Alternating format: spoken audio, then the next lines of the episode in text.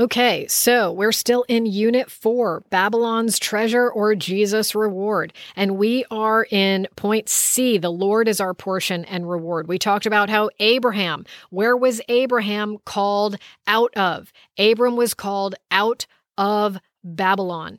And in the same way, we are called to come out of the Babylonian system of this world. We are called to be holy distinct, consecrated to the Lord, different from the Babylonian system. We are called to do things God's way, not Babylon's way.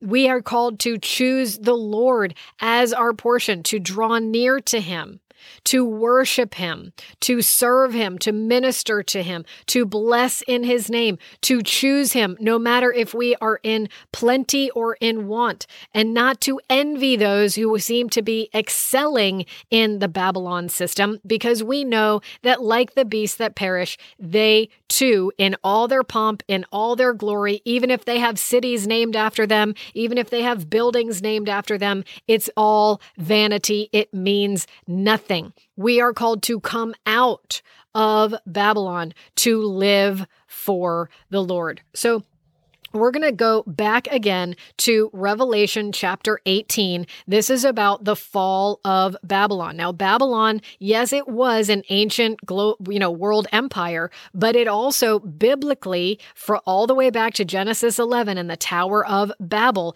is a symbol. It's a symbol for the global, the whole world, one world order being united together, but in rebellion against God, trying to make a name for themselves rather than glorifying God. So, yes, we have read passages from Revelation 18 in a prior uh, section. These are actually the scriptures leading up to the passage that we read before. And this is more pertaining to how believers are supposed to come out of the Babylon system before the verses that we read before were about the fall of Babylon. This place, the whole world is going down. The whole world is going to be judged by God. The whole world is going to burn in the fire of judgment and it will happen in an hour. It will happen in a day, in a moment's time.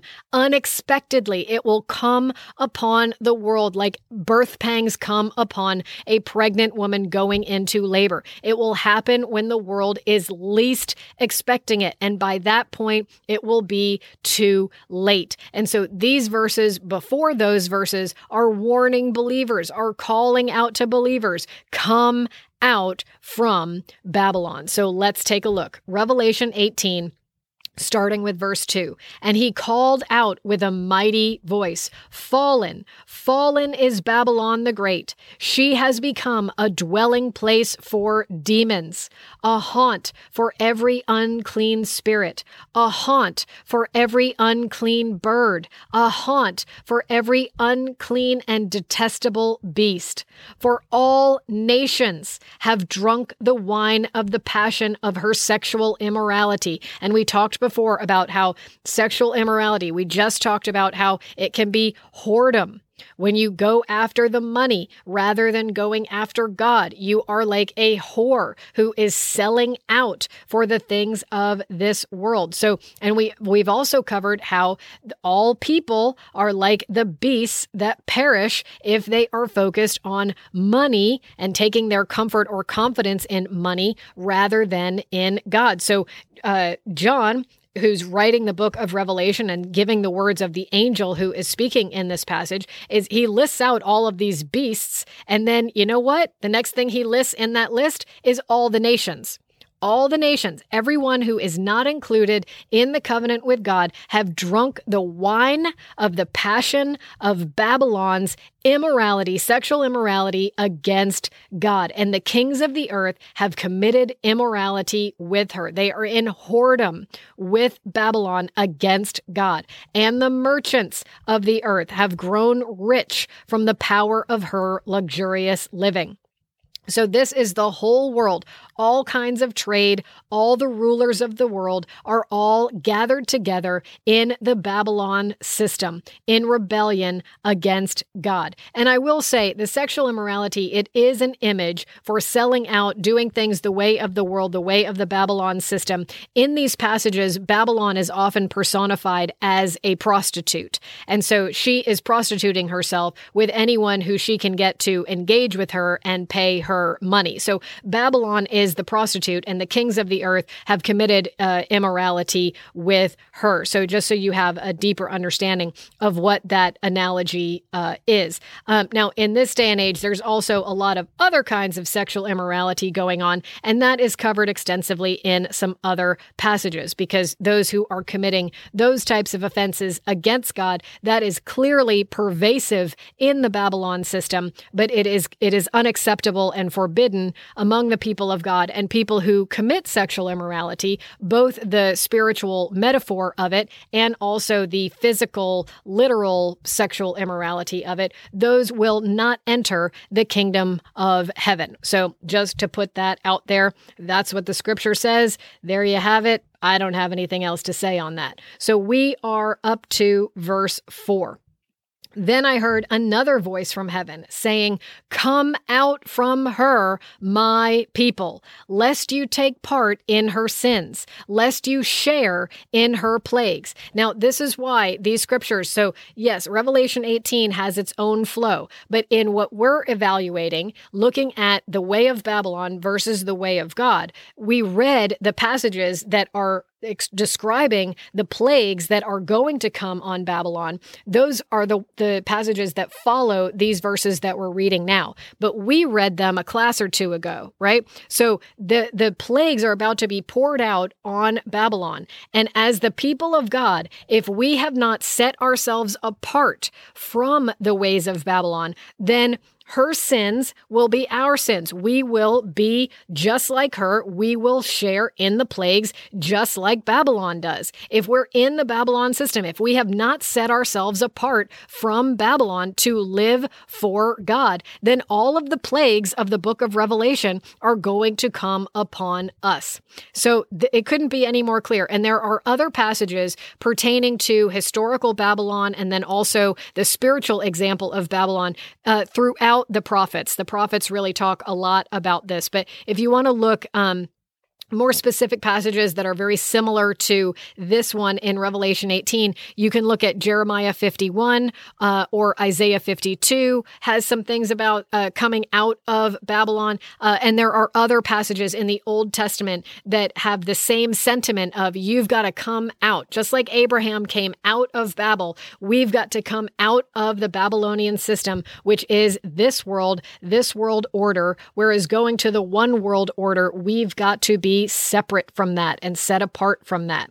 We're just finishing up with verse 5, Revelation 18. For her sins are heaped as high as heaven. So here's the thing when a city throughout the, the Old Testament, and we can see probably the first example of this, well, the first example might be the flood if the, the cries against the violence um, had reached up to heaven. I'm not sure. I'm absolutely certain, though, that the cries against Sodom and Gomorrah reached up to heaven. Okay, so the cries against the wickedness of Babylon had reached up to heaven. The sins had reached all the way up to heaven and gotten God's attention. When they reach up to heaven, God cannot any longer tolerate or be merciful on the sins that are being committed. He has to bring justice or he is not a just God.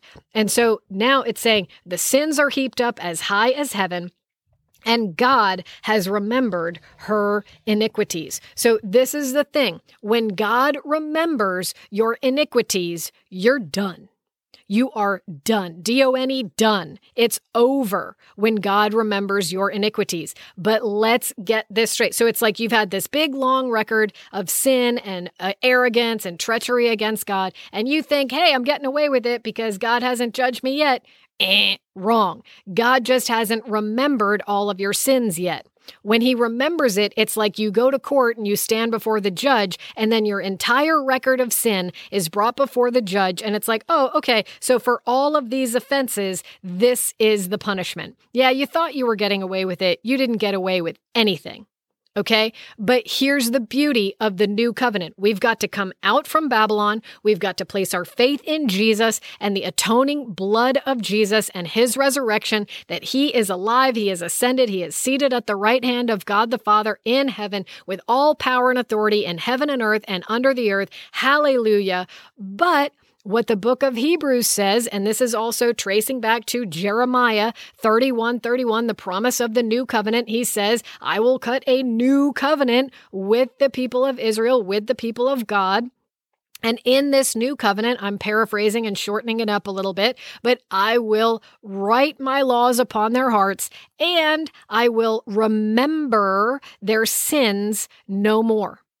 So that this is where okay, when God remembers your sins, it's over. You're getting punished, you're getting judged. But if God remembers your sins no more, you have no record. You have a clean slate. You have nothing against you. God has nothing to remember against you. There is no punishment for you because the punishment has already been paid by Jesus. That is the benefit of the new covenant. God can remember the sins of the whole world against the world system of Babylon and all the individuals in it. But if we are in Jesus, then we stand before God. He has no sins to remember because they've been washed away by the blood of Jesus. Hallelujah. Welcome to the gospel. It is awesome. All right. So Peter, he talks about this in First Peter. He says, "You are a chosen race and a royal priesthood, a holy nation, a people for God's own possession, that you might proclaim the excellencies of him who called you out of darkness into his marvelous light." Okay, Babylon is darkness.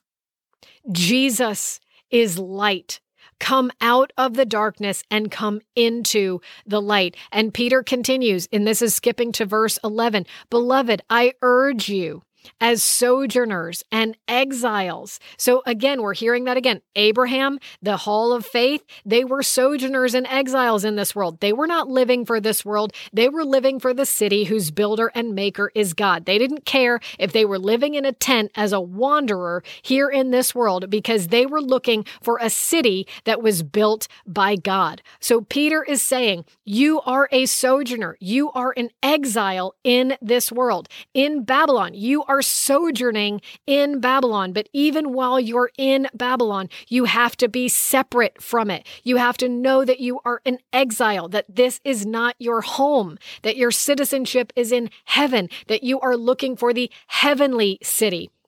But he says, as sojourners and exiles, abstain from the passions of the flesh, which wage war against your soul. He's saying, Look, I know Babylon is offering you every pleasure that there is, every pleasure of wealth, every pleasure of business, every pleasure of immor- sexual immorality, every pleasure of your flesh and indulgence and comfort and greed and gluttony and every pleasure that you could ever imagine. That that's what the Babylon, that's what this world has to offer. But Peter is saying, no, you're a sojourner here. You're an exile here.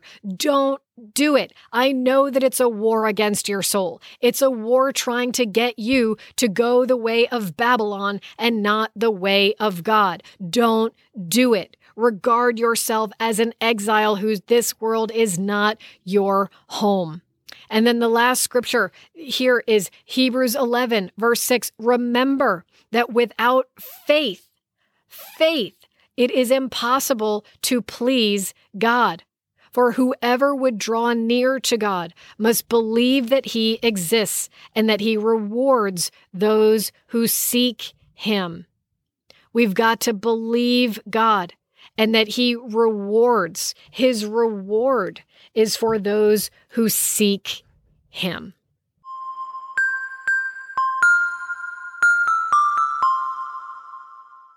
Okay, so one last separation between Babylon and the Lord being our portion, trusting in the Lord, seeking after the Lord. Okay, the contrast between relying on money versus relying on and receiving from the Lord what he has for provision for us. So we're going to quote there again a couple of things from Proverbs and some other scriptures that really get to the heart of this. So Proverbs chapter 18, verse 10 and 11. The name of the Lord is a strong tower. The righteous man runs into it and is safe. A rich man's wealth is his strong city, like a high wall in his imagination.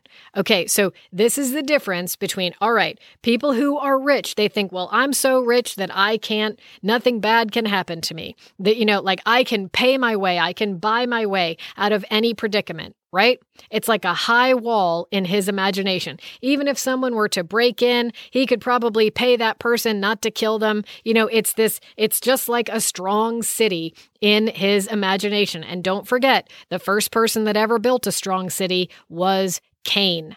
Okay. So a rich man, he's like his own little Cain. He's like his own little Nimrod. He thinks, oh, my riches, they are my protection. They are my strong city. But to the righteous man, the righteous man, whether rich or poor, the righteous man, the name of the Lord is his defense, is his tower, is his protection, is his everything, is his portion, right? The name of the Lord is the portion of those who place their trust in him.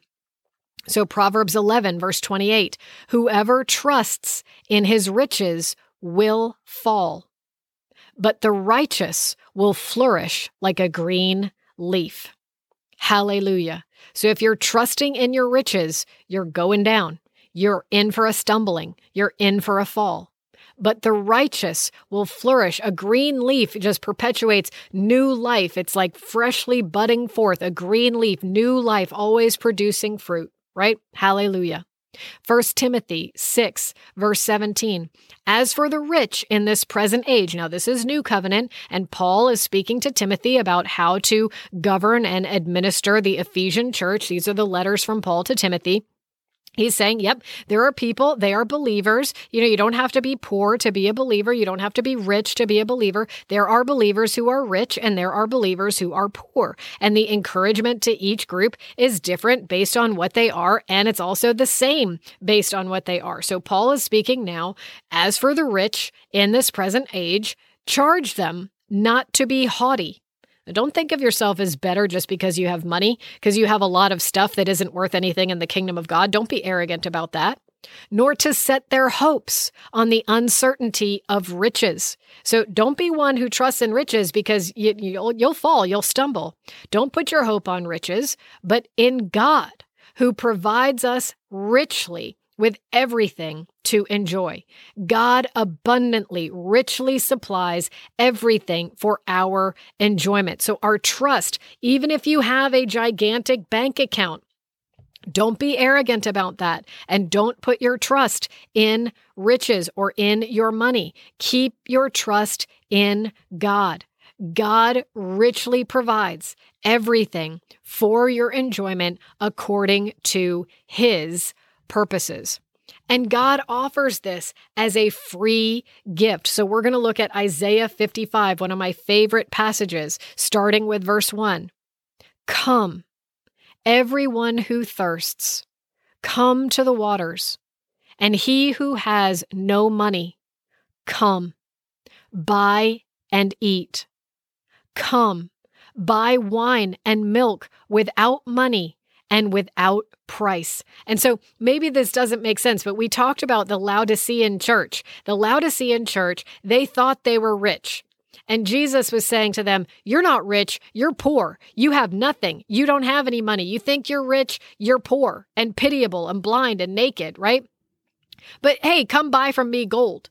So this is kind of like that. He's saying, Come and buy. If you have no money, come and buy. If you have no money, come and buy without price. It's like this doesn't make any sense. But the things of God cannot be bought. The things of God, you know, they can only be purchased through faith. Through faith in God, through devotion, through faithfulness, through belief. That's how we partake and participate with God. To believe Him, to understand Him, to grow with Him, to draw near to Him, we will have real food, real bread, real wine, real drink eternally. Come, he says. You have no money? Come and buy. I got the marketplace for you. place for people with no money can buy because it's the things of God that can't be bought with the money of this world. And Isaiah continues, Why do you spend your money? Well, this is the Lord through Isaiah. Why do you spend your money for that which is not bread, and your labor for that which does not satisfy? So he's like, You're striving after all these things. You spend your money on food that's not food. You're, you're labor, labor, labor, and you'll never be satisfied. Even when you get what you think you want, it still won't satisfy you. Why? Because God is the only thing that can satisfy you. If God is not your portion, then you will constantly be looking and wanting for something else. Only God can satisfy. He says, Listen diligently to me and eat what is good. So, listening to God is eating. That's eating. That's real food. He says, and delight yourselves in rich food. So, listening to God, that is rich food. Jesus, he says it this way in John chapter 6, verse 27. He says, Do not work for the food that perishes, but for the food that endures to eternal life, which the Son of Man will give to you. For on him God the Father has set his seal. Hallelujah. And Jesus, in that same passage, this is where he says, My flesh is real food, my blood is real drink. Why are you out there sweating and toiling with thorns and thistles in the curse when all you have to do is come? Come to me. Listen to me. Open your ears to me. Open your heart to me, and I will give you real food. And even Jesus said that his food is to do the will of the Father. That's my food. I when you're doing the will of God, you won't even have an appetite. I call it reverse fasting. When you're so full of the Holy Spirit that you don't even have an appetite anymore. You know what fasting is that you you stop eating, you don't eat so that you can get more full of the Holy Spirit. But what I call reverse fasting is you get so full of the Holy Spirit that you don't have a natural appetite for food anymore. It's a wonderful thing. Praise God. Hallelujah. And the last scripture in this portion is from Revelation chapter 21. This is the end, right? The end of the book. This is the victory that we all have if we have placed our faith in Jesus. With verse 6, he said to me, It is done. It is finished. I am the Alpha and the Omega, the beginning and the end. To the thirsty, I will give not sell, I will give from the spring of the water of life without payment. Now, what is the water of life? We're back to Eden. See, Babylon is nothing but a counterfeit Eden. But God, He created Eden, all things for mankind to enjoy, for mankind to rule over, for mankind to watch, multiply, and partake of. And in the end, in the new heaven and the new earth, we will be restored to that river of life, that river of God that we will drink from, the spring of the water of life without payment.